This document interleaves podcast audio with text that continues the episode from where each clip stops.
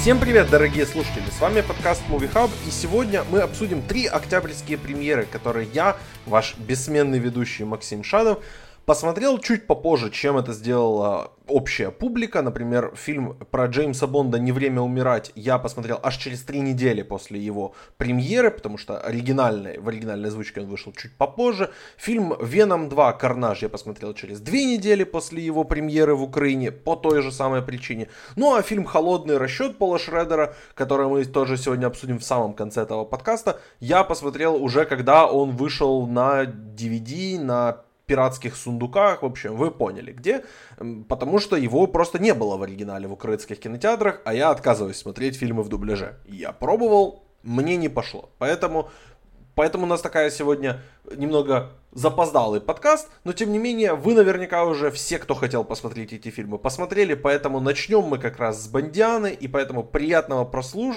приятного прослушивания, слово мне и Егору.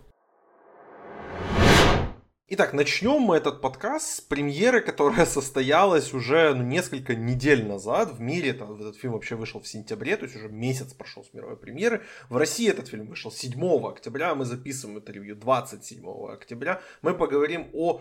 Это какой же, 25-й фильм про Джеймса Бонда, правильно же? Да, Егор да, Коскин, который со мной будет обозревать «Не время умирать». Привет, Егор. Привет, Максим, да. 25 25 да? Да, да, да. Ой, ну это фильм, конечно, очень многострадальный, очень он, у него, вокруг него много историй. Давай, прежде чем мы перейдем к его обсуждению, немножечко экскурс в историю. Значит, пару лет назад Дэниел Крейг после выхода довольно посредственного фильма «Спектр» в интервью заявляет, что я скорее себе перережу вены, чем снимусь еще раз в роли Джеймса Бонда. Проходит несколько лет, объявляют «Не время умирать», режиссером будет Дэнни Бойл, э, и Дэниел Крейг вернется к роли. Значит, э, они там поспорили, полгода этот фильм, по-моему, был в предпродакшене, Дэнни Бойл покидает кресло режиссера, потому что они там с, с товарищем Крейгом не сошлись в чем-то э, там со сценаристами, с продюсерами, не договорились, и он покидает проект. На его место приходит Керри Джорджи Фукунага, человек, который наиболее нам известен по первому сезону «Настоящего детектива», и он занимает кресло режиссера. Фильм снимают, все нормально, и у него должна быть премьера в марте 2020 года. Что происходит в марте 2020 года? Происходит пандемия. И когда этот фильм уехал на полгода, я понял, что коронавирус это серьезная штука, потому что из-за, бол- из-за как бы мировых болезней не переносились еще фильмы на тот момент. После этого, естественно, мир как бы кино изменился, многое там началось переноситься, и этот фильм, по-моему, в общей сложности изменил свою дату релиза пять раз. Если его там двигали сначала на 20 год, потом на 21 на весну, потом на лето, потом в итоге он переехал на осень 21 года. И вот таки он пришел к нам. Э, много было как бы слухов о том, что будет в этом фильме, каким он будет. Э, его промили несколько раз. Крейг был, там несколько человек из каста этого фильма были ведущими СНЛ э, в качестве промо этого фильма. Ну и теперь вот он пришел, Давай его обсудим и заранее сразу предупреждаем наших э, слушателей. Мы будем говорить об этом фильме со спойлерами, поэтому вы либо уже сходили на него в кино, либо вы приняли сознательное решение не идти на него в кино. Я сходил только вот буквально несколько дней назад, потому что э, в украинском прокате он э, аж на третью неделю своего проката вышел в оригинале, поэтому он сейчас до сих пор идет в Украине, например, его можно посмотреть в оригинале, что я и советую сделать, потому что я считаю, что этот фильм стоит посмотреть на большом экране. Ну а теперь поговорим мы с Егором о том, хороший ли он. Ну и, собственно, вопрос, Егор. Хороший ли фильм «Не время умирать»? Ну, опять же, я просто поздравляю всех э, сделавших эту картину, потому что у них было очень много времени, чтобы умереть, но они этого не сделали, и молодцы, что выжили и прошли через все эти огонь воду и медные трубы, потому что от смены режиссера до всевозможных препон до ковида, конечно же, было, прошло много-много времени. Поэтому с точки зрения как бы подвига и вот этой коллективной работы на съемках я поздравляю и молодцы, что дошли до конца, но еще бы с таким бюджетом, с таким наследием, как у Бонда и у Бондианы вообще.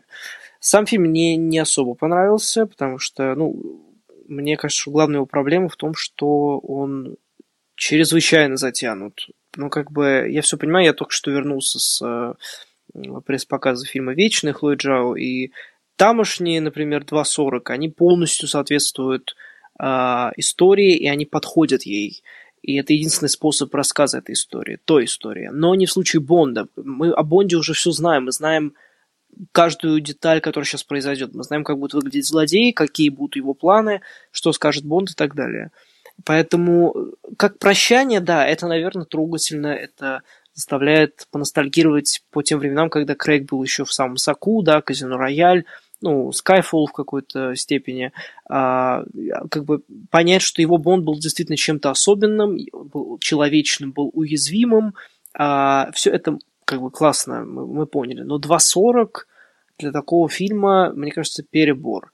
Поэтому я бы сказал, что это ну, в чем-то хорошее завершение франшизы, потому что, например, ну, лично мне показалось, что первый час был прекрасно выдержан в традициях э, франшизы Бондианы. А последующий вот час сорок это было просто какое-то вот на одном месте э, метание, и как бы было видно, что сценарий писался многими людьми, скажем так. Обычно такое возникает, когда слишком много соавторов. А, не могу что-то там, ну, мы будем еще обсуждать это, там, про режиссуру, про сценарий конкретно, но мне показалось, что фильм просто исчерпывает себя вот шаг за шагом потому что все это можно было уложить в какой-то более емкий срок, как мне показалось, опять же.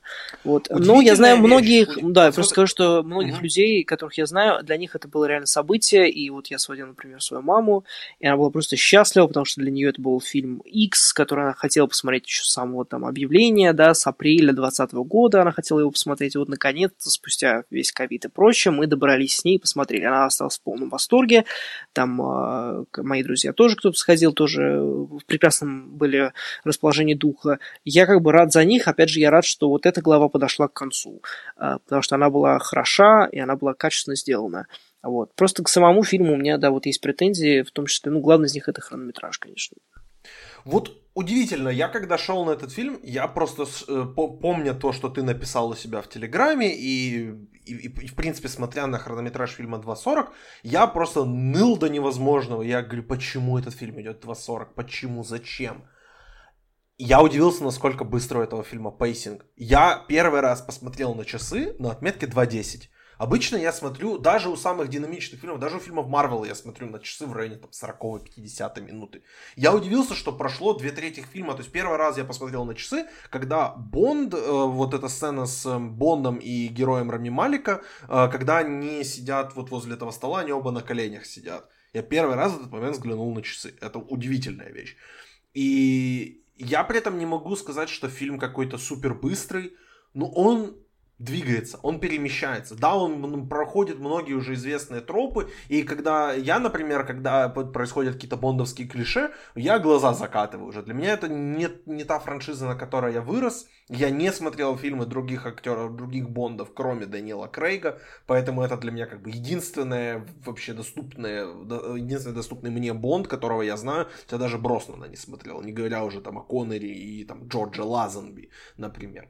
Но я не скажу, что я остался в каком-то супер восторге от этого фильма, потому что вот то, о чем ты сказал на тему нескольких сценаристов, это безумно видно. И я даже могу сказать, что видно, что будто несколько людей его снимали. Потому что фильм настолько не выдержан в тоне, он настолько прыгает между серьезной драмой и какой-то комедией с шутеечками, ну, ну как-то слишком резко он это делает. И я не могу оправдать то, как бы, почему он это делает, кроме того, что пришла Фиби Уоллер-Бридж и написала шуточки. И да, эти шуточки мне понравились. Мы поговорим еще о моей любимой секвенции. Я думаю, что у многих любимая секвенция фильма в Кубе, которая происходит с Анной де Армас. Но я не могу сказать, что это фильм, а, это, эта секвенция вообще ей было место в этом фильме. Я думаю, что без нее фильм бы смотрелся более как бы полноценно. А эта секвенция, она слишком веселая для тона этого фильма. То есть, как бы, сколько можно смотреть на то, как Бонд ноет по Весперлинд? Ну окей, это мы, это мы можем задавать этот вопрос фильму, но фильм решает на этом концентрироваться. И после того, как Бонд там, э, мы, мы видим секвенцию, где Бонд опять по ней ноет, через 10 минут мы видим, как он веселенький такой ходит, пьет мартини с, сначала с э, э, Джеффри Райтом, а потом он пьет мартини с Анной де Армас. И как бы что происходит? Я, я, я только что смотрел, как человек горюет о смерти там любимой, которая у, у нас уже по нашему времени состоялась 15 лет назад, может, по, по канону Бонда это чуть там меньше прошло времени. Тем не менее, я не мог понять вообще вот эти смены тона постоянные и почему э, там сценарист и режиссер подумал, что это вот это, это уместно и это, это вообще успешно работающее. Вот давай как бы к этому и перейдем. Э, сценарий, режиссура. Э, какие ты считаешь главные проколы этого фильма в, в этих двух аспектах? Какие там успехи? Вот в чем он преуспевает? Потому что я посмотрел, что я оценку этому фильму поставил ниже, чем ты. Мне кажется, что я о нем как-то да более восторженно отзываюсь, чем... Э, ну, я просто из уважения, наверное, к общим заслугам поставил оценку выше, чем ты, хотя можно это все исправить, конечно. Я, я не вижу как бы режиссера за всем этим. То есть, как ты сказал, это местами очень безликое зрелище и как бы оно как будто сгенерировано кем-то. Вот. Ну, проколы, не знаю, можно там тех же самых вот этих наноботов, то есть это как это просто, это какой-то мем, который просто мы уже стало э, в моем окружении какой-то тоже шуткой, потому что, ну, как до такого можно додуматься? То есть это настолько тупо, настолько узнаваемо, но в же время наноботы, ну, типа, кому? Ну, типа, где, где, где что-то новое, хотя бы какая-то претензия на новое.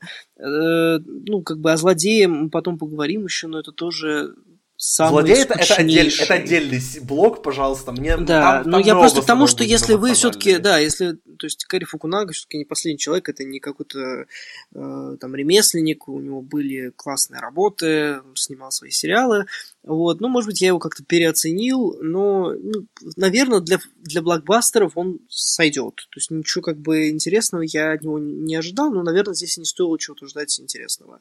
Вот. Сценарий я видел, где были какие-то комедийные вставки, я сразу понимал, что это текст писал Фиби Боллер Бридж, которая была нанята в последний момент якобы для того, чтобы э, как бы обрисовать женскую линию, но на самом деле она работала над всем сценарием. Э, Потом сразу после юмора началась какая-то серьезная абсолютно тема.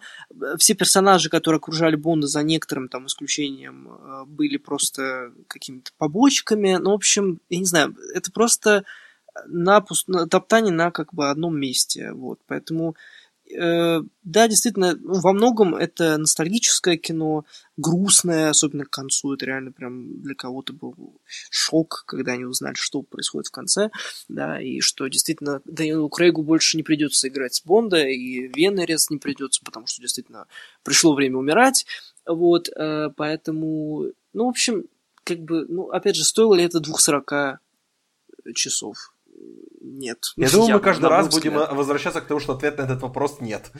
Поэтому... Э, ну да, ну и как бы, нет, опять же, уважаю, возвращаясь к тому, что я сказал в первую очередь, это то, что я уважаю труд людей, которые над этим фильмом работали. Мне очень понравилась речь, которую толкнул Крейг на последнем мне съемок, что он сказал, что без вас я никто, вы действительно э, делаете там все мои станты, да, все мои каскадерские трюки, вы э, поддерживаете меня, поддерживали все эти годы, все эти 15 лет, это действительно история, которая ушла. И, наверное, да, это грустно, как, не знаю, печален финал там любого сериала, да, или какой-то тоже другой известной серии, франшизы и так далее.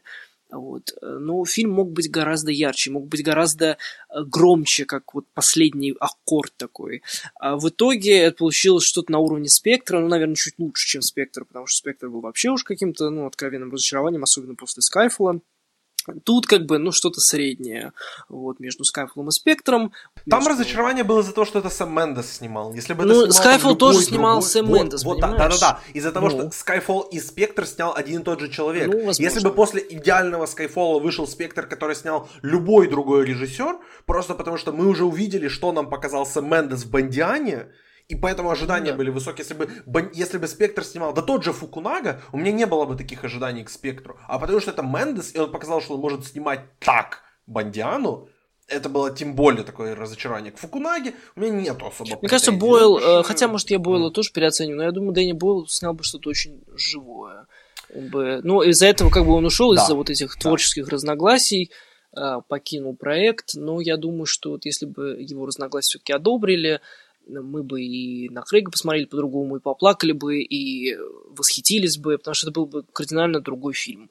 И это пошло бы ему на руку, потому что «Не время умирать» — это вот какое-то каменное существо, которое вот идет, идет, идет все эти 2.40, и оно вроде как бы и красивое, как памятник, и в то же, в то же время какое-то неуклюжее, и какое-то а, все обтесанное. Ну, в общем, я не знаю, мне как бы какая-то сплошная скука, вот синоним этого фильма лично для меня, хотя, опять же, я его, ну, не сказать, что прям ждал, но мне было интересно посмотреть, как они все завершат, мне было услышать, важно услышать Билли Айлиш в качестве открывающего трека, и мне кажется, она проделала идеальную работу, это действительно все еще лучшая песня и фаворит а, предстоящего Оскара все еще вот в этой категории, а, но в остальном, ну, как бы, я думаю, что я уже все сказал, поэтому да, как-то не... Я по Айлиш абсолютно согласен. Во-первых, я вообще скажу такую вещь.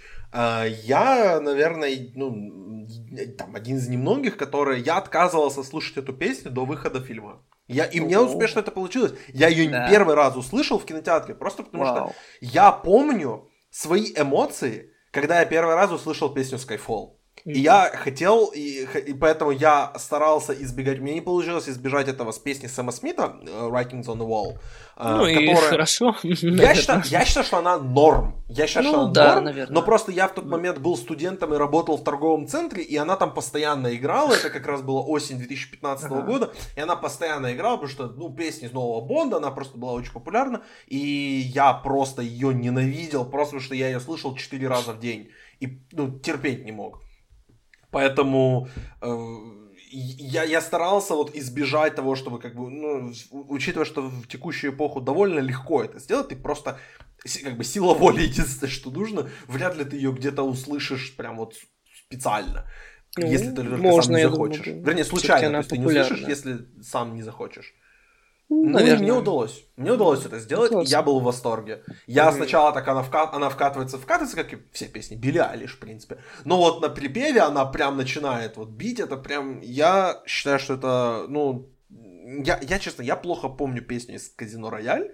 Я помню, что ее Крис Карнал великий исполняет, но я по- плохо помню эту песню. Uh-huh. Я абсолютно не помню песню из Кванта Милосердия, даже кто там пел ее. Я не Алиша Кис ее, по-моему, пела. А, ну вот поэтому я и не помню. А, но Skyfall, конечно, просто запредельный какой-то пьедестал, это другой мир. Но если как бы говорить о нашем мире, то, наверное, вот исключая Skyfall, Билли Айлиш. Новому миру, да. No Time to Die это, наверное, вот топ-2 песня канона Крейга, что очень высоко очень высокая оценка, мне кажется. Ну, я, нет, я лично люблю, ну, это из, из старой эры, но тем не менее, мне кажется, что Golden Eye это прям Тина Тернер. Это прям такая, как mm. это очень угарная песня, но мы просто пересматривали на карантине все Бонды, и когда она звучала, это просто очень веселая такая композиция, но она такая прям... А Мадонна? Да, и надо, э, она, она, она совершенно, да, да, она совершенно нетипичная, это совершенно не песня для Бонда, но в то же время она, конечно, является уже как частью культуры, и она такая очень битовая и как бы очень бодрая, но для Бонда она, конечно, как-то не подходит. Но может это и к лучшему, на самом деле.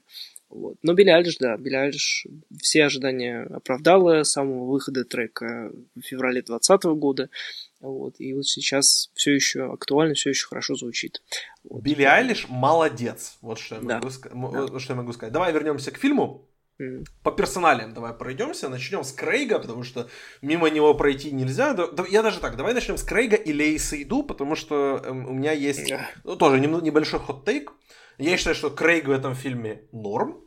И я считаю, что Лея Сейду в этом фильме феноменальная. Она выдает просто шикарный перформанс. И все сцены с ней для меня были наиболее самые захватывающие. И она просто блистательна в этом фильме. Я не сравню ее там, с какими-то другими девушками Бонда, ну просто потому что у Крейга, если честно, не слишком сильные были девушки Бонда, кроме а, Евы Грин. Ну... Кроме Евы Грин. Но ну... мне, она, мне она здесь, если честно, понравилась больше, чем Ева Грин.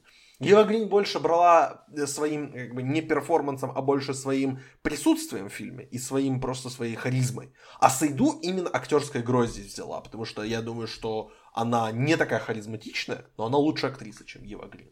Вот как тебе yeah. Сейду и как тебе Даниэл Крейг в этом фильме? Ну, последнее, конечно, утверждение. Спорное, спорное. Но, с другой стороны, где была Ева Грин с 2006 года? Что, что она делала? Ну, я не думаю, что в ней проблема. Думаю, что там... Ну, как бы она снималась у Бертона.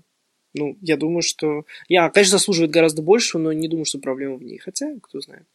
Вот. Но нет, в качестве девушек Бонда, конечно, влияние Веспер настолько велико, что она вот продолжает, да, его настигать все пять фильмов, все 15 лет.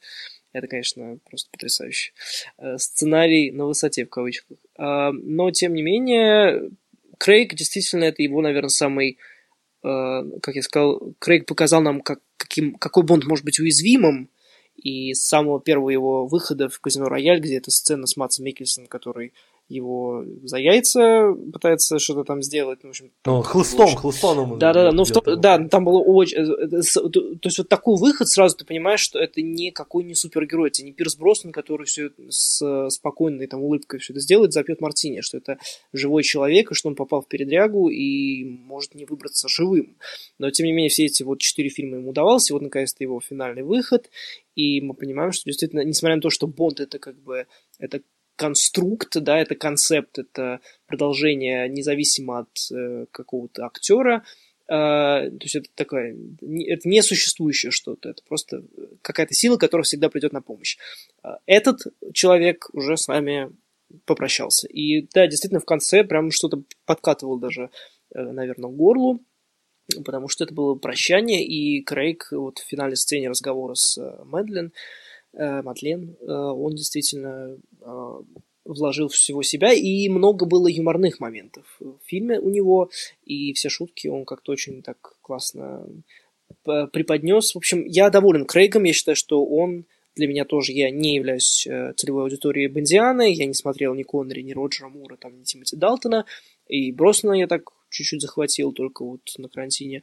Вот, но я, да, я поддерживаю ту идею, что Крейг действительно самый необычный, самый уязвимый Бонд. Э, кто с ним сравнится, кто будет после него, это можно долго гадать. Вот, но пока, как актер, он прям что-то новое привнес. Потому что все эти мужчины до него э, просто, ну, что-то одно и то же, ну, как бы, они были харизматичными, да, они были там желанными, что-то еще, но это никакую актерскую, актерскую функцию не несло в себе.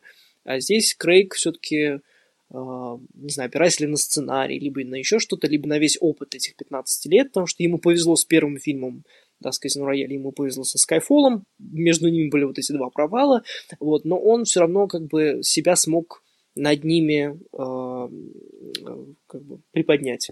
Вот. И получилось отлично. Вот кому нет претензий в этом фильме, так это главному герою. Это на самом деле редкий случай, когда главный герой настолько тебя даже удив... успевает удивить, удивить. То есть, как бы ты понимаешь, что функция Бонда, она нам всем понятна, да, она предсказуема. Что он сделает, как бы мы можем шаг за шагом расписать. Но с учетом того, что это была последняя роль, это было действительно трогательно, это было хорошо.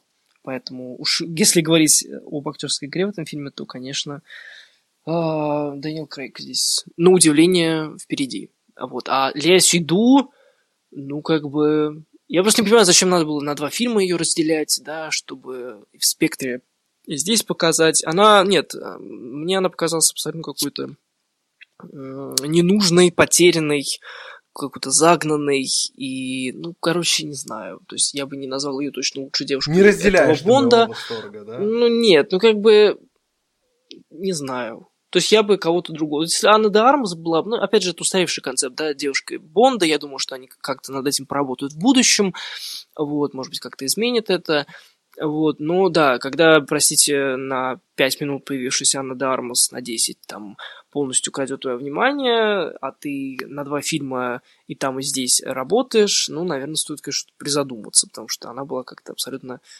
потерян. Но я знаю многих людей, которые там любят прям Лео Сейду, что она прям такая классная Это актриса. я, привет. Ну это вот, я. да, и это как бы абсолютно нормально, классно. В других ролях она прекрасная, наверное. Вот, но здесь... Да, и в этой роли она прекрасная. Ну, наверное, да.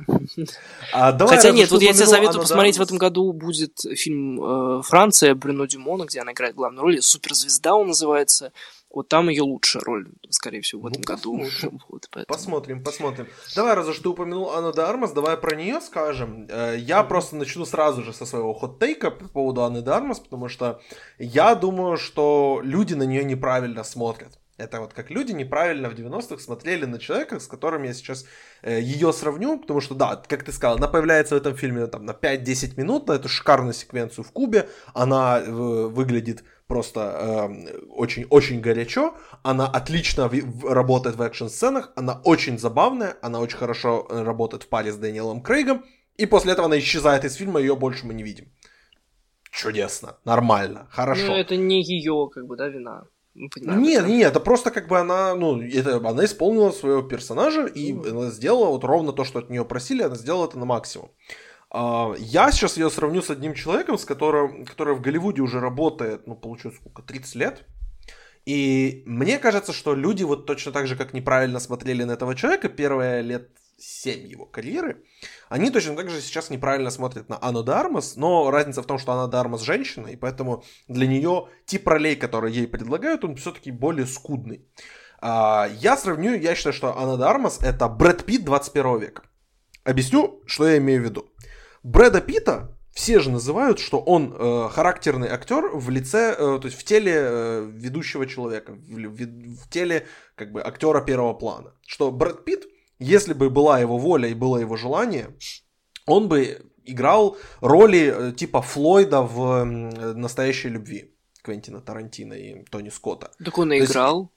Ну, Это он и играл, но... обезьян, да, например. Но да, но он бы играл всю карьеру так. Он бы не играл а. в фильмах типа «Знакомьтесь, Джо Блэк» или типа «Легенды осени» или там «Семь лет в Тибете». И он играл бы вот, вот таких крутых людей со второго плана. И мне кажется, Анна де Армас – у нее есть как бы проклятие того, что она одна из самых красивых женщин на Земле, и она не может играть просто вот такого типа роли. Я думаю, что нам намного больше будут... А, ну и она работает с Эндрю Домиником, как и Брэд Питт.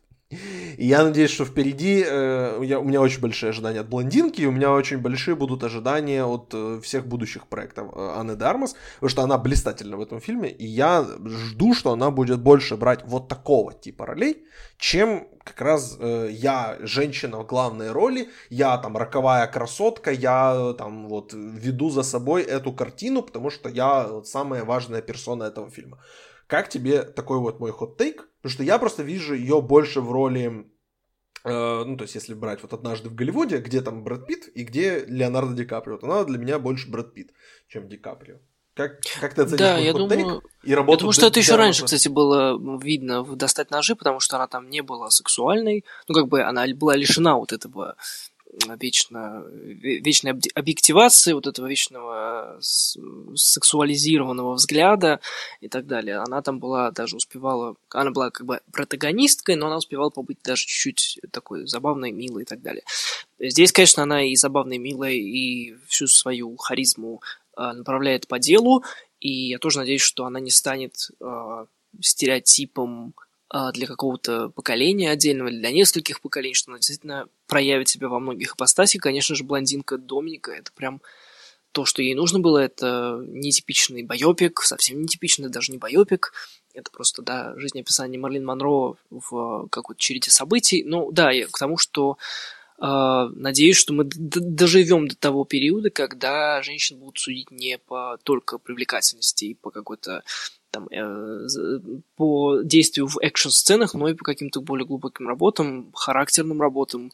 Вот, поэтому, да, я только за, я болею за Анну Дармус, и, кстати, она, кстати, ну, в этом фильме на Кубе, она сама из Кубы, поэтому это такой был амаш своему родному дому, и у нее, опять же, блестяще это получилось, это действительно просто прекрасная десятиминутное появление, которое можно считать даже хорошей такой работой второго плана, натянутой, но тем не менее. Вот. И да, когда, опять же, все крадет внимание на Де Армас, Лея Сейду ничего не остается, как вот как-то бродить по кадру и пытаться понять, что же не так. Слушай, а, ну вот. с другой стороны, давай тоже не будем ставить тогда просто женщин друг с другом сталкивать, потому что они Это женщины. да, это тоже. Я это, думаю, что да, Анна Дарма здесь не заменяет эм, Леа Сейду. Да, я, я думаю, к тому, что, что можно было просто фильм... другого ввести персонажа в качестве Я думаю, что просто 20 лет назад да. вместо, вместо Анны Дарма здесь был бы мужик.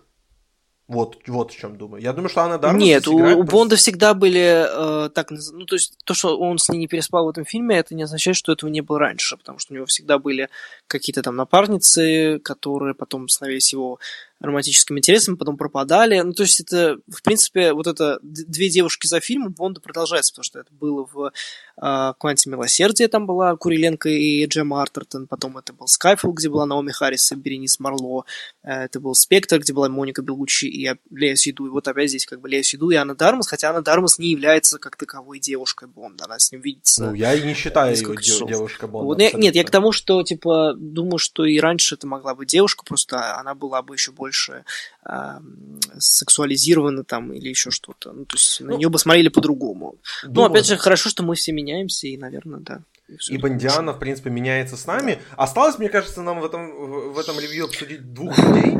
А, давай начнем с плохого, давай начнем просто за упокой, э, чтобы закончить за здравие, потому что, хотя, ну, может, кто-то, кто будет слушать этот подкаст, думает, что мы дважды за, да, дважды за упокой. Ну, давай начнем с Рами Малика, потому что это, ну, это, э, я прошу прощения, я буду много материться сейчас, э, обсуждая перформанс Рами Малика. Пожалуйста. Начну я просто со слова «это пиздец», ну, это, это один из худших перформансов, которые я видел от оскароносных актеров. И это скорее просто показывает то, насколько Оскар Малика теряет свою вообще кредибильность, продолжает mm-hmm. ее терять с каждым днем, с каждой секундой после того, как он его получил. Это, ну, это жесть. Это настолько ужасно. Это ужасно, начиная там со сценария, где его героя зовут Люцифер Сафин. Это вот, ну, я понимаешь, конечно, Бонд это не не про там какую-то subtlety, то есть это не про там какие-то... Это все на поверхности должно быть. Но когда, извините, у вас злодея зовут Люцифер Сатана, ну, господи, ну, ну, ну хоть немножко, ну дайте ему человеческое И он из Владивостока, по-моему. Что да, такое. то есть вот это известное русское имя Люцифер, ну, ну, я понимаю, как бы, что люди, ну, головой не думают, но как бы мне все, все время как бы, хочется посмотреть на сценариста и спросить, как бы, представь себе, пожалуйста, человека, который называет своего ребенка Люцифер. Неважно, из какой он страны. Вот представьте, что он это делает, и он это так называет. Потому что Люцифер в, любу, в любом языке это, это изображение сатаны. И это не имя, которое он себе дал. То есть это как бы это имя, которое у него было, которое ему дали. Это глупость полнейшая просто. И, ну, от перформанса Малика меня просто воротило весь фильм. Он топит этот фильм, и такое ощущение, что он был бы лучше, если бы просто не было этого фильма «Злодея», если бы этот фильм был бы не там экшен-фильмом, а просто драмой о том, что Дэниел Крейг не может понять, почему женщины не могут перестать ему врать, и просто Малик здесь находится постольку поскольку, и это абсолютно какой-то тихий ужас. Э, тихий он, потому что Рами Малик все свои, все, все, весь свой диалог говорит шепотом, это отвратительно. Э, что можешь добавить по Рами Малику? Есть ли у тебя какие-то еще грубые слова, которыми ты можешь описать? Уже все высказано работу? ранее, после получения Оскара им. И, ну, то есть, ну, то, даже нет как бы каких- каких-то комментариев, потому что это просто плохая работа, это а, ужасно еще и злодей, ну, не в плане, что он наводит ужас, а в том, что он а, нулевый, точнее, нулевой а, по сценарным соображением. То есть прописан просто отвратительно. Там нет не за что зацепиться абсолютно. И все эти вот это, вот это его грим, и вот эти вот отрющенные брезгливые губы, через которые вот это все шепчет. И как бы э, он якобы должен ужас вселять. Как бы я был, кстати, еще больше недоволен, наверное, ну, не больше, но также, наверное, недоволен Кристофом Вальцем, которого я когда-то боготворил, а после вот, например, наверное, Спектра, я просто понял, что как бы это не то, потому что он тоже был так себе злодеем, и он тоже здесь появляется в образе Блофельда. А, но даже он был как-то более живым, ну и как бы там талант еще, наверное, все-таки играет не последнюю роль. А там здесь Блофельд же Малек... был, там Блофельд застрял в плохом сценарии. Я думаю, что сам ну, персонаж да. Блофельда имел место быть. Он оригинальный вообще, было, да, да, да, он же да, там можно было что-то с ним сделать. Здесь как бы э, сценарий, который, ну, не самый сильный, ну и злодей просто отвратительный. Ну да, ну то есть вы как бы, э, вся Бондиана строится на противостоянии России, да, мы все это знаем, там, из, ну, Советскому Союзу, из России с любовью и прочее, там, а, один фильм был вообще снят в Петербурге, то есть это как бы понятно. Но как же вы э, при такой как бы обсессии не можете все до конца выяснить, не можете придумать нормальные человеческие имена, э, профессии и прочее? Почему же вы где-то застряли вот между Японией и Россией, вот где-то в этой, на этой базе в Владивостоке и считаете, что это классно и ничего больше прописывать не нужно. И это все идет вот, ну, с 60 мне кажется, даже в 80-х, когда был вот снят фильм в Петербурге, э, полностью, ну, или вот э, где-то на территории там СНГ, э, бывшего постсоветского пространства, даже там было как-то более веселее, более, хоть и глуповато, было глуповато, но было хотя бы, был какой-то эффект, было понятно, что да, ну, может быть, клюква, но зато веселая. Здесь же просто вы как бы, ну, 60 лет франшизе, вы все эти 60 лет противостоите вот этой злой России, как бы, ну, по каким-то, возможно, понятным, возможно, не очень причинам. Вот, и вот это вот агент Ее Величества не может как бы никак с Россией в нормальный контакт войти, потому что все, что вы пишете о России, это какой-то, ну, э, вы просто даже не чекаете информацию до конца. Ну, как можно, да, опять же, назвать Люцифером своего ребенка, который вырос в Владивостоке? Ну, то есть, что, ну, то есть, это полный, как бы, полное невнимание к деталям, это, опять же, вина на сценаристах, который продолжает вот эту идею того, что нам не обязательно знать, как там, должны называть своих детей в России, нам достаточно, чтобы это там якобы вселяло ужас. Но это не вселяет ужас, это просто глупо, и да, на этом все. И Малик, в принципе, вот этой глупости, он вполне синонимичен, то есть он такой же абсолютно ненужный персонаж. Не, то есть то, что он последний человек, который убил, ну, то есть человек, который реально убил Бонда, то есть он его подстрелил, и это как бы стало проблемой а, ну, с применением этих наноботов. Ну, это смешно, потому что мог и должен был погибнуть от хотя бы более харизматичного злодея, чтобы было как-то не так обидно, да, где был Мац Микельсон, да, или Хавьер Бардем, конечно же, то есть два главных злодея новой Бондианы. А так, да, Малик, видишь, я сказал, что я не буду говорить о нем ничего, в итоге проговорил достаточно долго. Ну, в общем, да, я надеюсь, что в следующем э, как бы отрезке Бондиана найдут классных злодеев. Я хочу, чтобы наконец-то женщина тоже была в этой роли. Она уже была, по-моему, пару раз в 60-х или где-то там.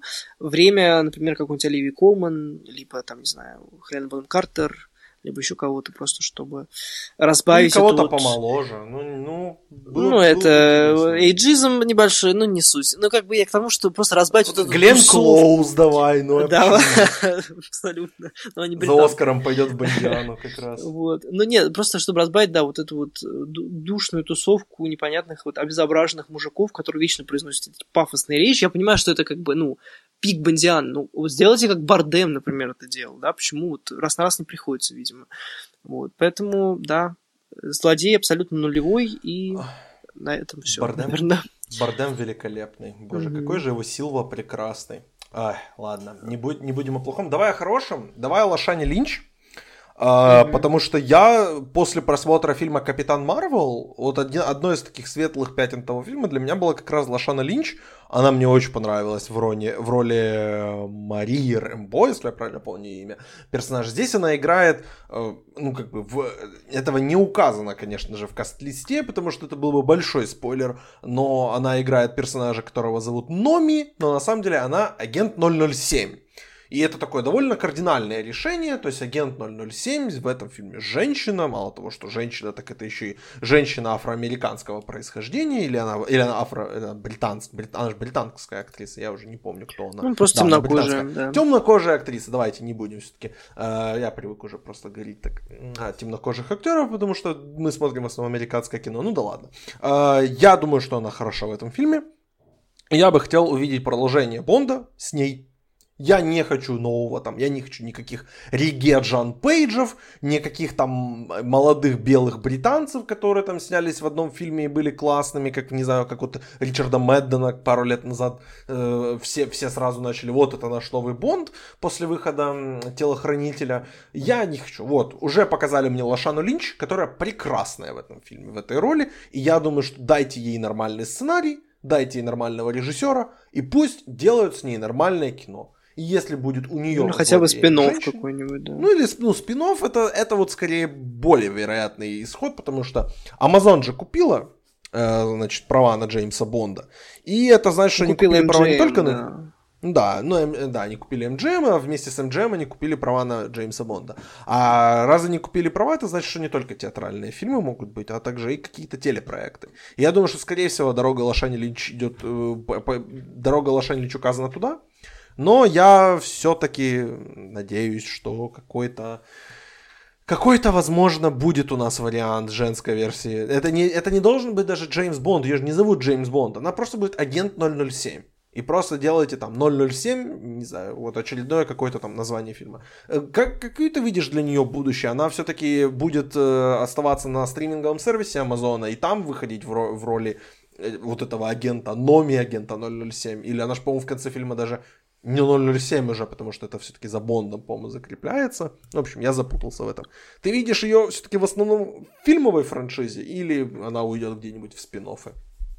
Ну, я думаю, да, все-таки продюсеры не раз заявляли, что Бонд это мужчина, именно Бонд, а не 007. Ну и все-таки мы Джеймса Бонда, Бондиану привыкли смотреть, поэтому ей, конечно, вряд ли. Ну, она может появиться в качестве такого переходящего персонажа, как, надеюсь, появится еще и Анна де Армас. Вот. И М, исполнение Рейфа Файнса, наверное. Может быть и нет, может быть их сменят. Ну, Джуди Денч вроде была и при Броснане, и при Крейге, поэтому думаю, что кого-то они могут передвинуть. Вот. А так, да, я думаю, спин сериал был бы, кстати, как какой-нибудь на Амазоне, по-моему, выходит Джек Ричер с э, Джоном Красински. Э, ну, такая, может, странная аналогия, но тоже, в принципе, там все это заходит.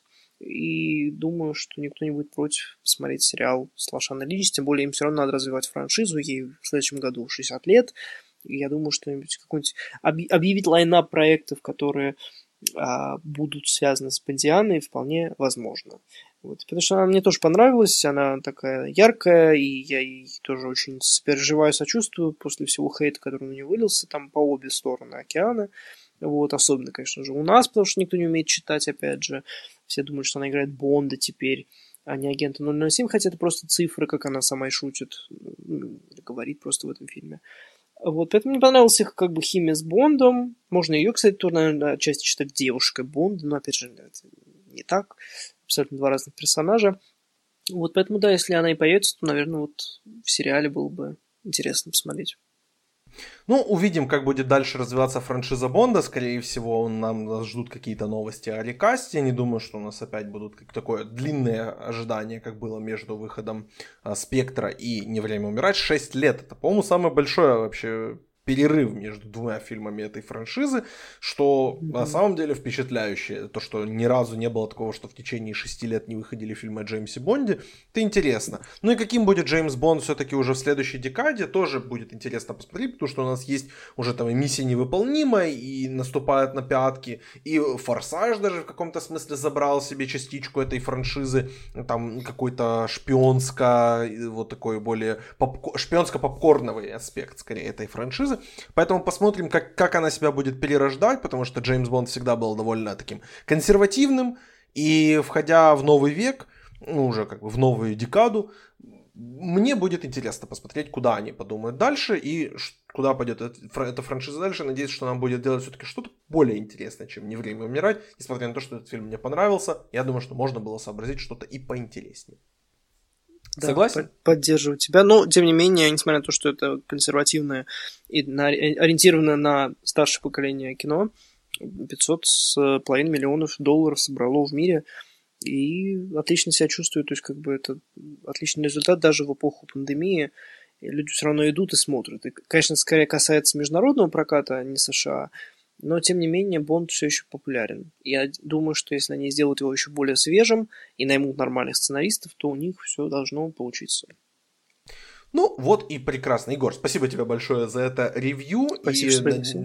Да, надеюсь, что у нас еще будут, когда следующий фильм этой франшизы выйдет, мы снова соберемся обсудим его и вспомним такие славные и не очень времена, когда мы смотрели и ждали почти два года «Не время умирать». Ну, а теперь пойдем дальше к фильму, который еще хуже и которому мне, который мне даже, наверное, вызвал больше удовольствия. Но об этом вы уже узнаете в ревью фильма «Веном 2.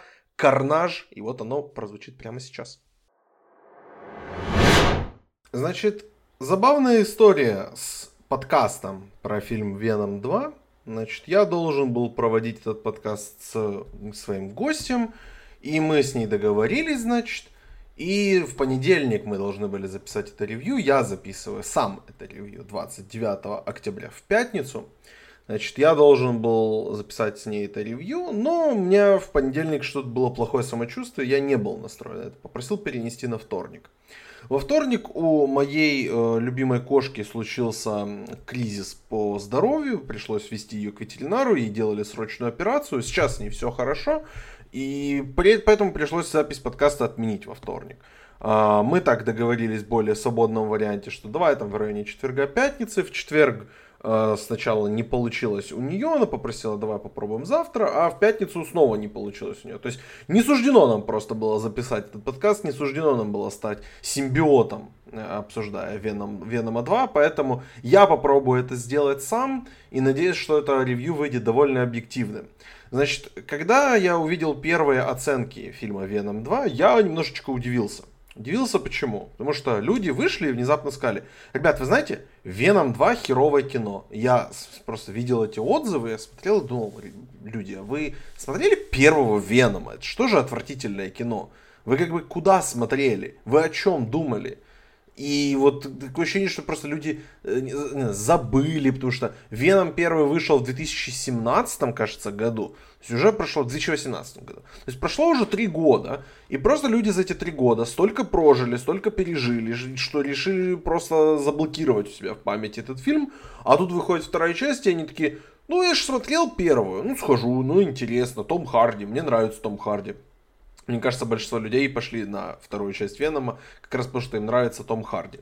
А, так вот, 354 миллиона долларов уже собрал этот фильм в прокате, что на секундочку очень много, как для ковидного вообще у нас года, и поэтому не могу не обрадоваться как раз тому факту, что, что вообще этот фильм успешен, и что этот фильм наверняка принес много денег нашим и американским, и всем вообще мировым кинотеатрам что не может меня не порадовать, то что кинотеатрам как раз таки жить нужно. С Веном 2 режиссер Энди Серкис, тот самый, Голум, тот самый, э, не знаю, Клоу из киновселенной Марвел, он здесь выступает в роли режиссера. Том Харди возвращается к главной роли, Вуди Харрельсон вроде зло... в роли злодея. И, ну, казалось бы, что может быть интересного во втором Веноме? То есть это, скорее всего, будет такой же трэш, как и первая часть. И вообще, зачем ты тратишь свое время, чтобы записать этот подкаст? Ребят, Веном 2 это один из самых веселых фильмов, которые я смотрел в этом году. Значит, не подумайте, я не называю этот фильм хорошим. Веном 2 это просто горящее мусорное ведро, из которого несет нереальной вонью, но как же весело оно горит. И история создания этого фильма чуть ли не интереснее, чем сам этот фильм, потому что Сюжет фильма, ну, то есть простой. Веном все еще как бы живет вместе с Эдди Броком, которого играет Том Харди. Веном хочет убивать злодеев и есть их головы. Том Харди хочет просто залечь на дно, вернуть свою карьеру журналистом. Мне кажется, был журналистом в первом фильме. Том Харди самый неправдоподобный вообще актер, исполняющий роль журналиста, кстати. Э, но случается так, что он попадает на след как раз серийного убийцы, которого играет Вуди Харрельсон. Его уже там посадили в тюрьму, и он вот узнает, где тот закопал своих жертв, становится снова героем. Но Вуди Харрельсон с помощью магии кино становится известным комиксным злодеем Карнажем. Ну и, собственно, у нас после этого начинается экшен. Значит, Э, сюжет этого фильма абсолютно не интересен, и вообще я не буду вдаваться даже в истории, в детали, в спойлеры, потому что да какая нафиг разница. Намного интереснее вообще то, с чем я сравню Venom 2, а Venom 2, как по мне, это просто современная версия комнаты. Комнаты Тома, то, Томми Вайсо, и почему этот фильм так интересен, потому что Том Харди, по сути, для себя решил, что не там какой-то, вот он не пойдет в стезю э, своего героя из фильма «Начало», что он не хочет быть там каким-то современным, новым, крутым актером из престижного кино, он будет снимать трэш. То есть вот он играл уже Аль Капоне в абсолютно провальном попытке, провальной попытке вернуться Джоша Тренка, того самого Джоша Тренка, который снял один из худших фильмов 21 века, «Фантастическая четверка» 2016 или 2015 года. То есть полный провал, и вот он вернулся тоже с очередным провалом. Ну и Том Харди как бы решил для себя, что Веном это будет его вот просто проект моей страсти. Мало того, он написал сюжет этого фильма, он пригласил свою подругу Келли Марсел, сценаристку, чтобы она написала сценарий к этому фильму. по его сюжету, и он, по-моему, даже является соавтором сценария, то есть, как бы, сюр.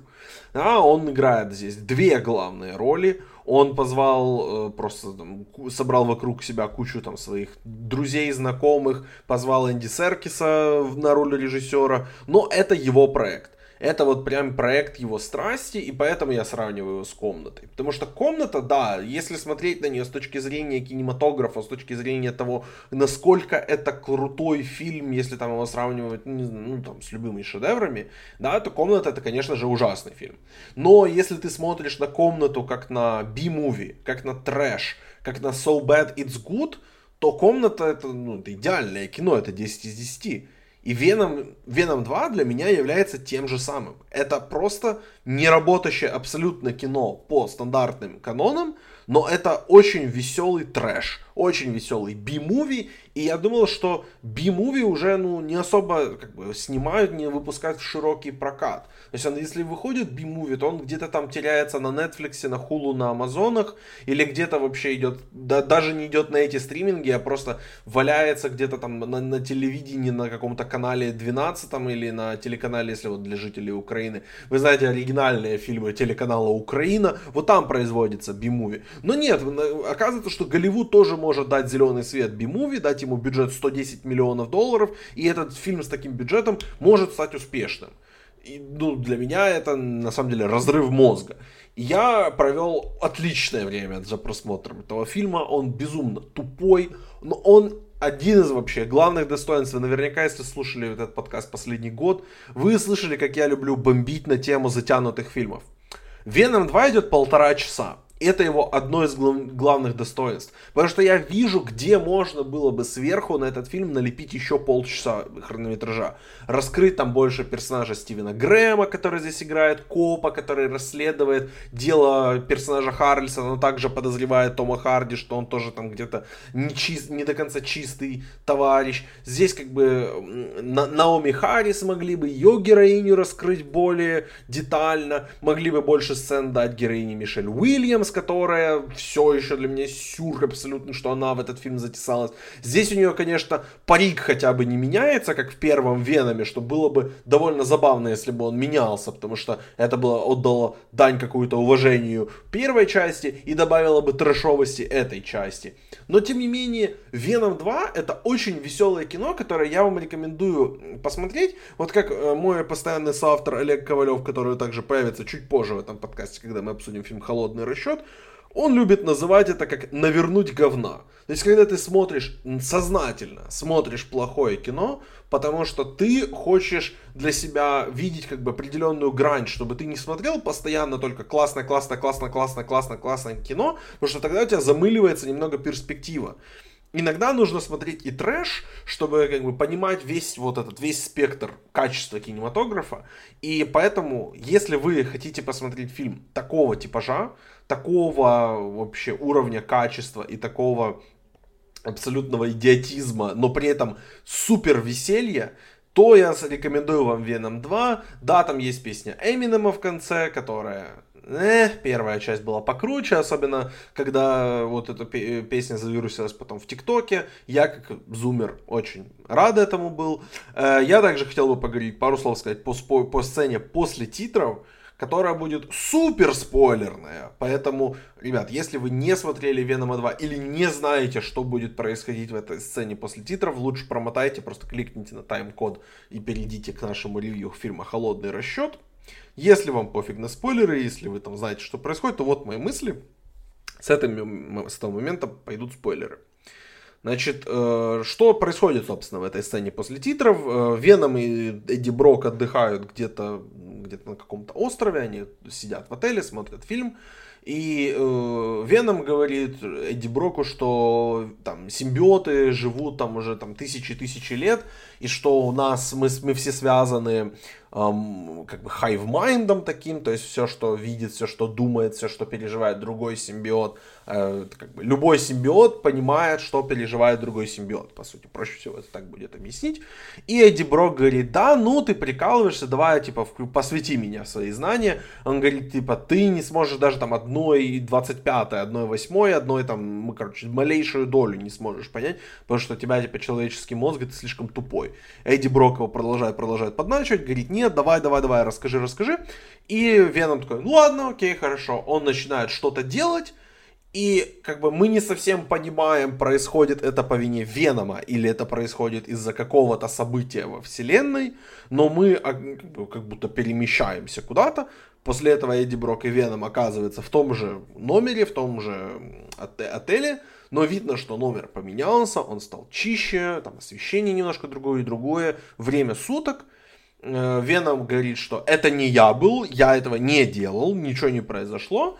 Э, после чего Веном и Эдди Брок замечают включенный телевизор, по которому нам идет репортаж, где Джей Джона Джеймисон э, рассказывает про Питера Паркера. То есть тот репортаж, который мы видели в сцене после титров эм, в Человеке-пауке далеко от дома. И, ну, то есть, как бы я для себя, конечно, вернее, не я для себя заспойлерил, а один из наших патронов мне заспойлерил это, потому что думал, что я уже это знаю. Поэтому Феликс вот я сейчас тебе машу кулаком, потому что ай-яй-яй так делать. Но в целом, ну, это, это было довольно-таки не то чтобы ожидаемо, но это было неизбежно, что Marvel захочет себе кусочек лакомый от Венома, получить от супер успешной франшизы, интегрировать его к себе и столкнуть каким-то образом Венома и Человека-паука. Жду ли я этот фильм, жду ли я это столкновение, будет ли оно в, вдали, не вдали, а боже, э, No Way Home, я не помню, как русский вариант названия этого фильма. Я не знаю, будет ли там Веном, скорее всего, нет. Если будет, то где-то в какой-то сцене после титров, я думаю, что будет столкновение в самом фильме. Я его не жду. Просто потому, что людям нужно будет, нужно сейчас какое-то время определенное, чтобы понять, что Веном теперь в киновселенной Марвел. И я думаю, что продюсеры, сценаристы, режиссеры, все, в общем, Кевин Файги, грубо говоря, даст время немножечко продышаться этому, этой информации. И потом уже начнет полноценно Венома и Человека-паука сталкивать в своих фильмах. Будет ли это успешной коллаборацией? Я думаю, что не сильно, но смотря для кого. Я думаю, что для Человека-паука, для его вселенной, это будет довольно интересное добавление. Просто потому, что Веном, он как бы сам по себе такой ближе к Дэдпулу, скажем так, в плане своей аудитории именно в кино, именно вот эта итерация Венома, она ближе к Дэдпулу, чем она к Марвелу, э, чем к киновселенной Марвел. Но, тем не менее, это все равно интересное столкновение. Э, будет ли она успешна для Венома? Вот тут не знаю, потому что мне кажется, что Веном крутой, потому что ты Веном постоянно на экране. И в малых дозах, когда мы будем видеть, не знаю, меньше Эдди Брока, больше Венома, или наоборот, где-то мы здесь, в общем, потеряем. И самое крутое в этих двух фильмах про Венома было как раз химия Тома Харди и Тома Харди. И то, что мы этого лишимся, мне кажется, ударит немного по персонажу. Я думаю, что он все равно пойдет потом своей дорогой, но, тем не менее, это одно столкновение, возможно, оно поможет и Sony, которые владеют правами на э, персонажа Человека-паука и на его всю вселенную, и это поможет развитию самого Венома и самой этой вселенной, но также это и поможет и вселенной Человека-паука, которая получит одного из самых известных и распиаренных персонажей этой вселенной. Поэтому посмотрим. Опять же, я не думаю, что это столкновение произойдет в этом году в декабре, но я думаю, что когда-нибудь мы его дождемся, скорее всего, году так в 2023, 2024, может быть. Ну и я надеюсь, что интересно будет тоже столкновение сценаристов и, и, как бы авторов сюжета, потому что Том Харди наверняка придет в эту вселенную со своими идеями того, что он хотел бы увидеть и то, что он хотел бы сделать. Я думаю, что будет интересно посмотреть, как он будет сотрудничать с э, господином Файги, и будет ли такая вероятность, что Тома Харди именно лицом просто вырежут полностью из фильма, и весь фильм мы будем видеть только Венома, и, не знаю, слышать голос, ну, не знаю, может, как раз Том Харди голосом там что-то позапис, позаписывает, но не будет там принимать участие в съемках, не будет там делать какие-то трюки и все такое. Поэтому интересно будет на это взглянуть. Вот такой вот ревьюшечка, вот такая ревьюшечка получилась Венома 2. Напишите, пожалуйста, что вы думаете по этому фильму, смотрели вы его или нет. Ну а теперь давайте перейдем к моему ревью фильма «Холодный расчет», которое мы уже записали с Олегом Ковалевым. Ну что же, мы обсудили попкорн, мы обсудили трэш, Теперь нужно обсудить фильм, который, мне кажется, никому, кроме нас двоих, не особо-то и не оказался нужен. Это новый фильм Пола Шрейдера «Холодный расчет» или «Карт-каунтер» или «Считатель карт». Делайте, как, называйте его, вернее, как хотите. Но обсудим мы его, естественно, с главным фанатом Пола Шрейдера, которого я знаю. Это Олег Ковалев. Олег, привет. Здорово. Олег, как ты относишься к деду? Я знаю, что э, Миша моя, правильно помню название фильма? Да. Это один из твоих любимых фильмов ever. Поэтому вот можешь чуть поподробнее, пожалуйста, про Шрейдера и почему ты, тебе так, ты к нему так тепло относишься? Ну, к Шрейдеру я не тоже бы тепло отношусь. Вообще, прикольный дед, если учитывать то, что он читает э, и то, что он пишет. То есть в э, этом самом, не в Твиттере, в Фейсбуке, из-за что его немножко так забанили в Фейсбуке. Э, его же продюсеры попросили, дед, ты покажешь, прекрати писать, у тебя тут фильм выходит. Для твоего же блага. Он, в принципе, такой интересный человек с интересной историей, и я недавно читал книгу про новый Голливуд, а он был одним из э, ведущих лиц нового Голливуда, Пол Шредер, когда таксиста написал, за счет этого стал легендарным, потом Бешеного быка, и, в принципе, со всей его э, предысторией, с его отношениями с братом э, Леонардом, который помогал ему того же Миссиму писать, и с, и с его отношением с его детством и так далее. В общем, э, очень интересный человек э, с ворохом э, комплексов из детства, из семейных отношений, там, из религии вытекающих из всего этого, что, несомненно, повлияло на все его творчество. Вот, например, если в контексте Скорсезе рассматривать, он ему вроде три, три сценария писал. Он ему писал «Таксиста», потом он ему написал «Бешеного быка», э, с Де Ниро, и э, потом «Искушение Христа» последнее. И вот, э, когда спросили у Шредера в одном из интервью недавно, типа, как, как вы себя считаете, где, в каком из этих фильмов больше вас?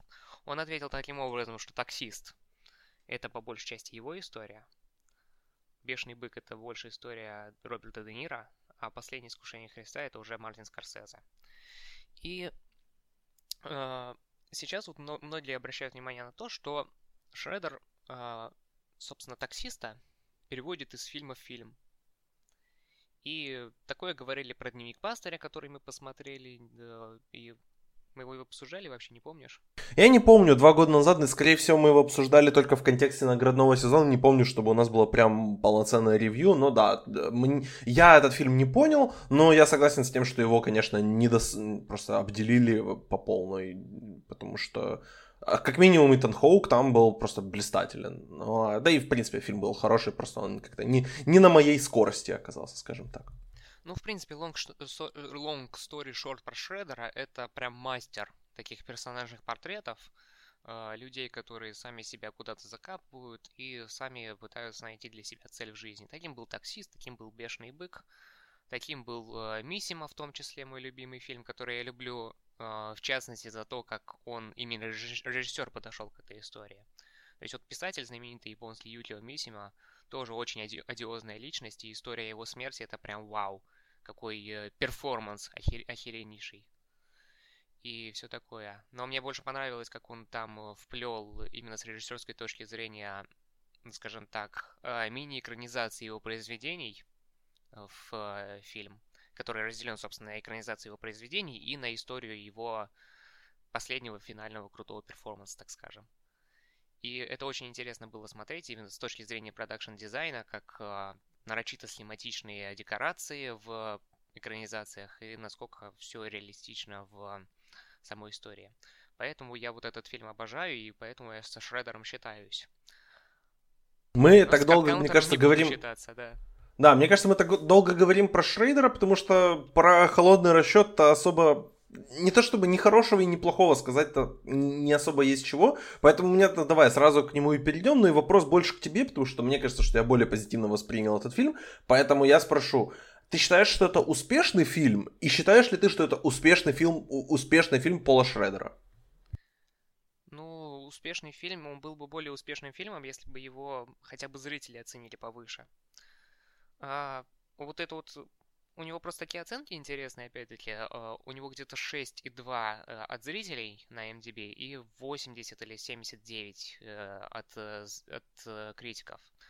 То есть это все говорит о том, что это один из моих любимых, фи... из моих любимых типов фильмов, которые, типа, люди не поняли, но зато вот те, которые шарят, поняли.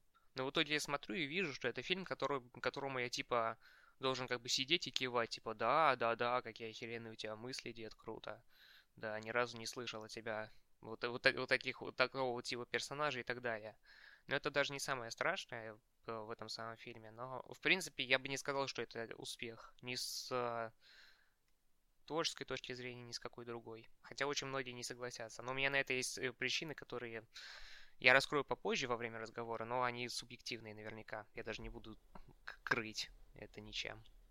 Мне кажется, что этот фильм успешен с режиссерской точки зрения, но он не успешен со сценарной точки зрения. И то, что это и снимал, и писал один и тот же человек, для меня это просто ну, взрыв мозга. Потому что это выглядит, как будто Пол Шредер взял чей-то херовый сценарий, и он просто смог вытащить максимум из него, но по сути, он взял это свой сценарий. И то, что он смог так интересно и так красиво показать эти казино, потому что из того, что я слышал, как бы он очень интересно поставил освещение в этом фильме. Потому что э, обычно, если, например, вспомнить тех же там друзей Оушена, например, да, казино просто там блестит, там, э, там просто вот эта глорификация этого всего игорного бизнеса, там оно прям вот переливается красками, а здесь мы наоборот, мы видим мало того, что этот фильм снимался в ковидных условиях и несколько раз переносились там и съемки, и, э, и продакшн сворачивался, разворачивался, из-за чего довольно, ну, фильм стоил больше, чем он должен был стоить, и поэтому у этого фильма 11 исполнительных продюсеров, потому что фильму постоянно ну, необходимо было искать новые средства для того, чтобы продолжать продакшн и продолжать съемки. Э, так он еще и э, как бы снят в ковидное время в том плане, что он, как бы комнаты все довольно маленькие, там не так много людей, не так много массовки, все эти казино полупустые, пустые, если так присмотреться на фон. И это больше похоже вот на такие, на как раз американскую э, как бы, захолустье, а, потому что я вот не могу сказать, что я был там в американском казино, но я был в американских торговых центрах в небольших городках, и это на самом деле эти казино довольно похожи на эти торговые центры, потому что они тоже как будто выглядят заброшенными. Там приглушенное такое освещение. И там вот эта обстановка, как будто, ну, то есть, она такая немного литургическая, но при этом она и, и, и как бы пытается тебя чем-то развлечь, и чем-то тебя завлечь, заманивает, и не, не отпускает тебя. И вот тот тот факт, что в этом фильме такой, такая интересная работа с декорациями, такая интересная работа с освещением и очень классная работа с актерами, наталкивает меня на то, что режиссура в этом фильме, как я считаю, довольно успешная. И то, что Шредер хотел сделать с визуальной точки зрения, оно работает. Но то, что он хотел сделать с нарративной точки зрения, ну не работает от слова совсем. Сюжет в этом фильме еще, в принципе, более-менее. То есть, как бы, он протягивает определенные такие нитки, чтобы связать эти, как бы, сюжетные все ходы, как бы, каждую главу канву этого фильма связать между собой. Он, эти нитки довольно-таки тонкие, и мы будем говорить об этом без спойлеров чуть, по, чуть попозже, но он в сценарном плане и в том, как бы, как тебе нужно сцену к сцене к сцене построить, он проваливается с треском. И просто вот то, то что ты постил у себя в Телеграме и ВК э, по поводу скриншота вот этой сцены, я не люблю тюрьму, потому что я смотрю на тюрьму и понимаю, о, это тюрьма. Но это просто дно. Но это, и это один пример, ну, а смотри, таких сцен просто масса. Мне причем, подожди, мне в комментах написали, типа, ну вот, э, типа, неужели школьник, э, который такой тупорылый, должен разговаривать как доктор философии и все такое. То есть я вот этот вот скрин именно приложил как, э, знаешь, такой вот больше рофл, потому что если бы я приложил другие идеологии из этого фильма, это было бы просто что-то нелепое и вырванное из контекста, и никто бы не понял, в чем прикол. А это хотя бы звучит тупо. И с одной стороны это может быть смешно, и хрен знает, думал ли Шредер, что это будет смешно, когда он вот, вот таким вот образом изображает молодое поколение в лице Тая Шредера. Но... Шеридана. Это не, не его сын все-таки. Да, Шеридана. Да. Но э, другие другие реплики в этом э, фильме, даже не реплики скорее, а вот его подача. Вот именно в том плане, что я не очень согласен с тобой, что режиссура здесь вообще такая очень хорошая. Не, не везде. Я, я это вот... Let, me put this this way. А... Давай, давай на, на конкретных примерах и, и со спойлерами прям можно. Этот фильм уже в прокате довольно давно, и он есть в тех самых сундуках с пиастрами, поэтому ну, кому надо, я не буду, найду. Если честно, ничего. Просто... А, не хочешь? Ну, в принципе, по желанию. Ну, я буду спойлерить. Ну, смотри, вот будешь хорошо. А, просто вот а, пример.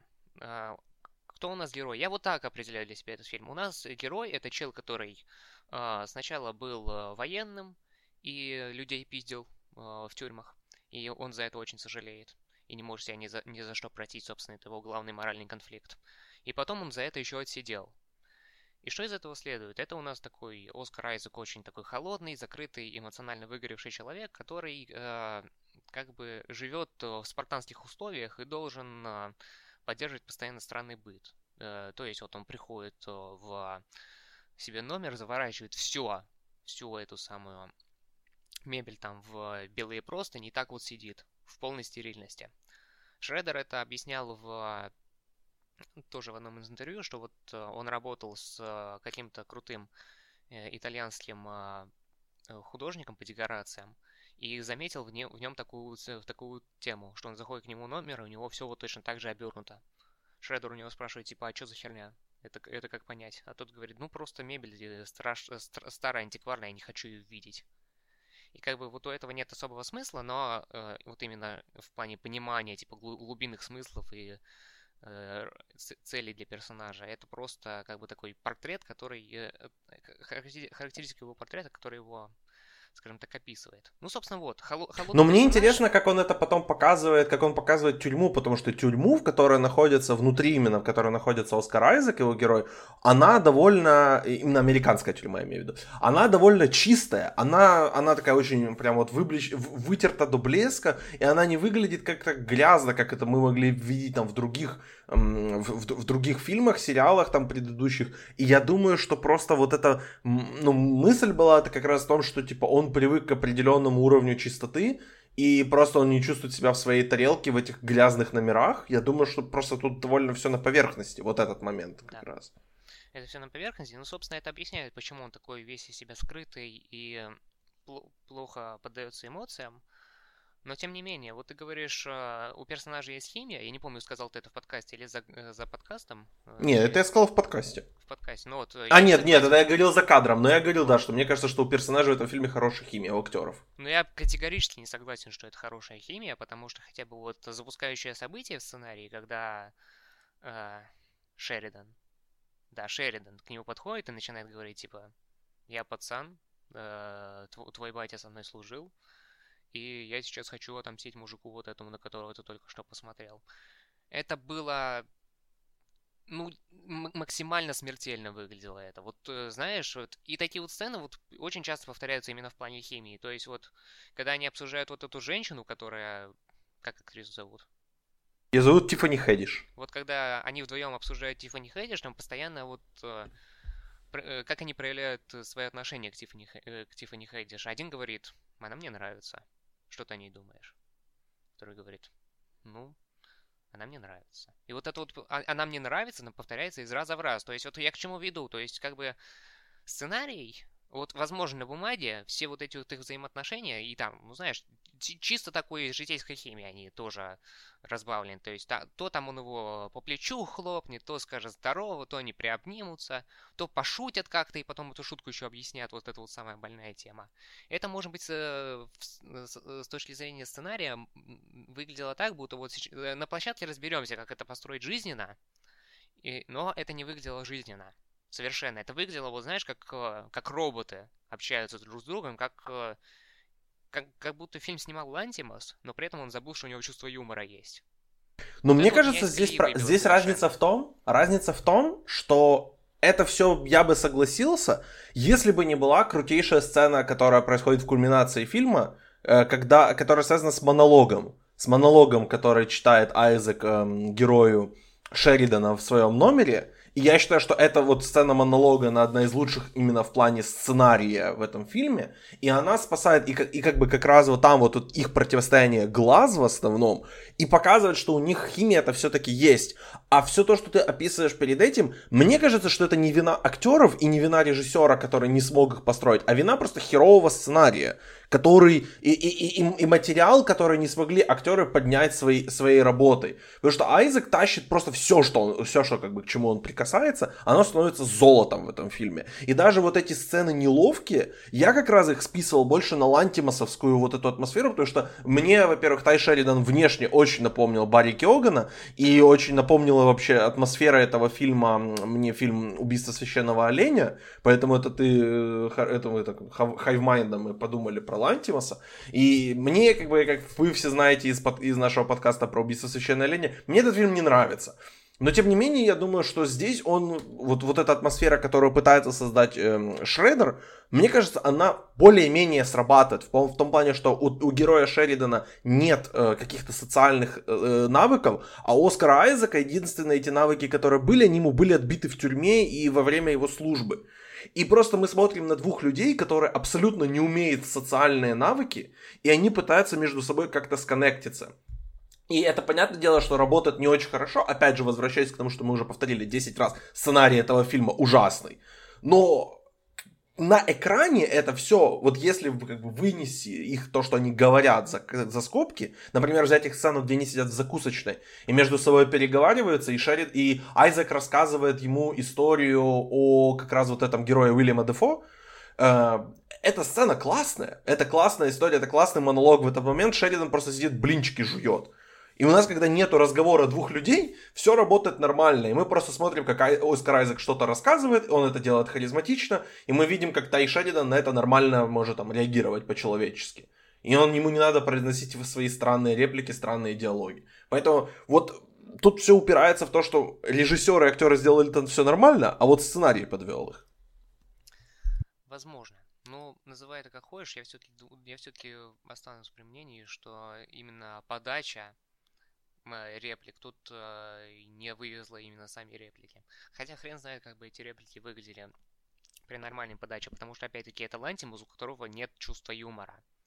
Тут есть, конечно, какие-то пробл- проб- э, проблескивания мрачного юмора или какой-то там э, супер кринжатуры. Но вот знаешь, вот, например, э, кринжатура, которая была в том же таксисте, когда Бикл приводит э, подружку в порно кинотеатр, вот там вот это уже друг, другой уровень. Мне кажется, что если бы этот фильм снимал Шредер лично, это получилось бы просто высушено.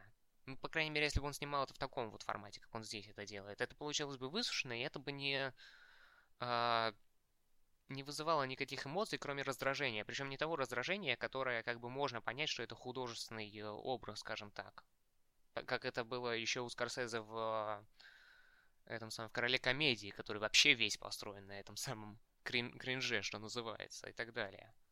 А если, если вот, ну, в целом-то идея понятна, и на самом деле просто немножко обидно, что я не смог с этим сконнектиться даже, или даже сложно понять, это чья, чья вина, меня как зрителя или Шредера, который выбрал именно такой способ идти по вот этой вот дороге холодности. Потому что э, ты говоришь, что кульминация охрененная, и, в принципе, я это понимаю головой, но я это эмоционально не чувствую, потому что я вижу, что это именно что кульминация, которая вот стоит э, большой красной точке посреди текста. И что вот в этот момент я как зритель должен понять, что вот, наконец-то герой Оскара Айзека, который все это время был холоден, э, который скрывал свои эмоции, сейчас он начинает, сейчас он, э, собственно, начинает свое перерождение наконец-то. Он выполнил свою цель нравственную, или хотя бы думает, что он ее выполнил. И после этого он может уже пойти к Тиффани Хэддиш и с ней э, мирно пососаться. И это должно быть уже все. Э, он как феникс восстает из пепла и начинает, э, начинает уже пылать эмоциями. Но это не так, нифига, потому что э, все, что было до этого, оно как-то э, подубавило желание. И подубавило желание сконнектиться с этим героем и смотреть э, на него вот как... Э, Именно. Как на реального человека. Как на реального человека, да. Да, я и, понимаю, и, и поэтому, поэтому это, собственно, вот именно что... Поэтому эта кульминация, она ощущается именно как кульминация, которую, как бы, ты понимаешь... То есть, что она просчитанная, знаешь, но она не эмоциональная, да? Она, она просчитанная, она не эмоциональная, но она при этом как бы планируется быть эмоциональной. То есть, типа, неискренняя, ты считаешь? Поставлена неискренне, я считаю. Ну, есть такое, есть такое. И, что тебе понравилось в этом фильме? Потому что я ожидал от тебя, ну вот когда все то, что ты мне там писал в личку, потом тот пост, который ты выкатил по, этому, по поводу этого фильма, я ожидал как бы увидеть немножечко другое, и понятно, что там, типа, цифра это всего лишь цифра, но тебе наверняка же что-то понравилось в этом фильме. Вот расскажи, что именно. Ну, Айзек понравился, правда. Ну, как именно как исполнитель, потому что... э, Ну, знаешь, вот есть такое еще... Я, по крайней мере, смеялся каждый раз с э, того, как э, Шеридан вокруг него производит какую-то лютую дичь, а он на нее реагирует именно так, будто ничего страшного не произошло. Ну, то есть вот люди обычно так тоже реагируют на дичь, де- де- делая вид, что ничего такого не происходит. И это, ну, меня, по крайней мере, забавляло. И, в принципе, не знаю, мне, мне нравится смотреть на Оскара Айзека, и, по-моему, ну, если быть совсем уж честным, мне кажется, что если я скажу, что мне нравится здесь Оскар Айзек, я больше, я именно в большей части э, пытаюсь найти э, хоть что-то хорошее в этом фильме, чем сказать, что Ос- Оскар Айзек реально пиздатый. Потому что если я буду составлять свой топ э, персонажей за этот э, год в кинематографе, он туда, скорее всего, не попадет.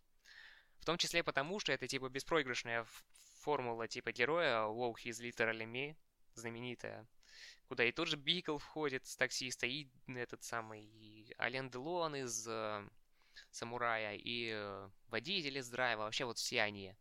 Все, все в курсе этого мема, что я объясняю.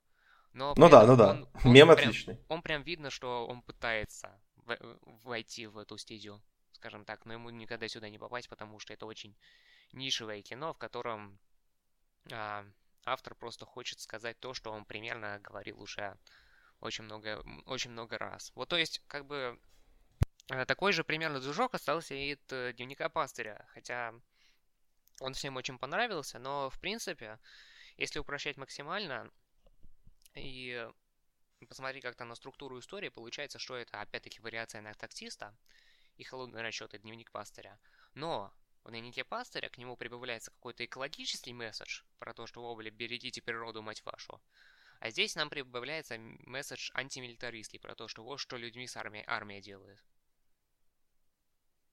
Я по Айзеку могу добавить, что у него в целом я его буду номинировать в нашем Золотом Урлоне, это такой небольшой спойлер, я его буду номинировать на лучший год в кино, потому что у Айзека он, конечно, выдался крутой, и у него и Дюна, которой, ну, он исполняет довольно маленькую роль, и, ну, маленькую по хронометражу, не по значению, естественно. И здесь у него прям он в каждом кадре этого фильма, ну, и сцены супружеской жизни, я сейчас нахожусь в процессе просмотра, посмотрел пока половину, он там, самое смешное с его персонажем, то, что он там играет еврея, я как бы напомню вам, что Оскар Айзек, он как бы родился в Гватемале, и он не еврей. То есть это а, определенный такой, это как это назвать? Ну это не whitewashing, это же наоборот, это в другую сторону получается. Ну, интересно. Здесь он тоже играет персонажа Уильяма Телла, но нам хотя бы не говорят, как бы, откуда он конкретно. Сколько я помню, что он просто такой типичный all-American, э, ну, вот то, что ты сказал, wow, it's literally me, как бы, что любой человек себя с ним может идентифицировать. Но мне кажется, что у этого фильма есть вполне вполне хороший шанс стать культовым, потому что я уже вот слушал подкаст, где люди рассказали какой это классный фильм, и я реально сидел, слушал, мы что с вами разное кино смотрели, потому что я вот именно из того, что здесь сработало прям отлично и безупречно, кроме Айзека, не могу ничего выделить. Я бы хотел похвалить Тиффани Хэдиш, которая э, мне все время до того, как я увидел ее в этом фильме, казалась такой актрисой по типу Вороны. То есть вот если кто-то видел там Лесли Джонс, например, эм, комедийную актрису, она в СНЛ появляется, она была в тех самых охотницах за привидениями. И вот Тиффани Хэдиш очень похожа с ней по формуле, то есть она думает, что чем громче она будет кричать, тем смешнее она будет.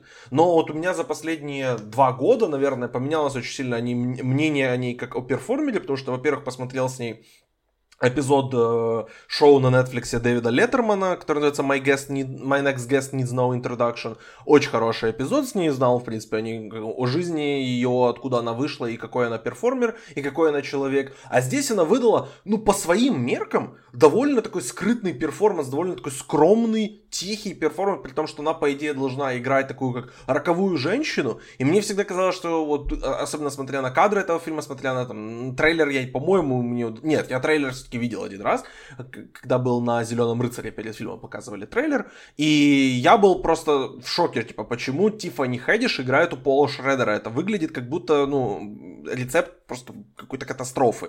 Но мне показалось, что она здесь исполнила свою роль довольно хорошо. Ничего запредельного она не сделала, но она вышла из своего типичного амплуа и сделала отличную работу как бы с тем материалом отвратительным, который ей дали. Она, она там не играет просто роль персонажа, у которого единственная цель это переспать с главным героем. У нее действительно есть своя мотивация, у нее есть свои цели, которые она преследует, и ее хорошо прописали. То, что она в итоге как бы спит с Оскаром Айзеком, это скорее говорит о том, что перед ней Оскар Айзек, а не то, что ее так написали.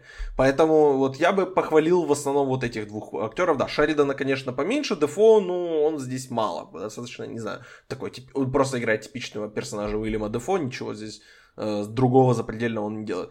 Давай подводить итоги, что мы еще не сказали по этому фильму, что стоит упомянуть, и вообще рекомендуешь ли ты его к просмотру?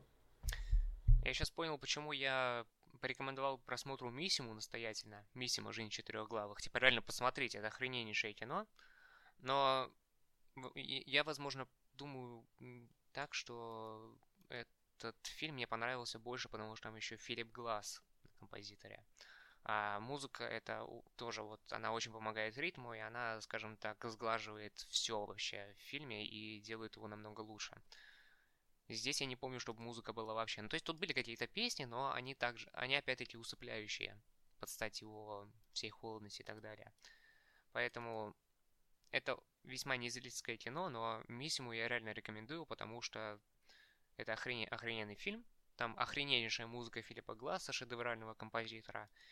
И люди тоже любят это кино, то есть вот на МДБ его не, не очень хорошо знают, но вот зато в топе Леттербокса я всем рекомендую теперь не смотреть на, на зрительские топы на MDB или на поиске, если вы все еще это делаете. Смотрите на топ Letterboxd. Вот там просто охрен... охрененнейший набор фильмов, про которые, э, которые нужно смотреть и которые нужно наверстывать обязательно. И вот там он где-то на каком-то 20 с чем-то месте есть даже. Миссима. Вот. То есть твоя рекомендация по поводу холодного расчета это посмотрите другой фильм Пола Шредера, да? Абсолютно точно, да.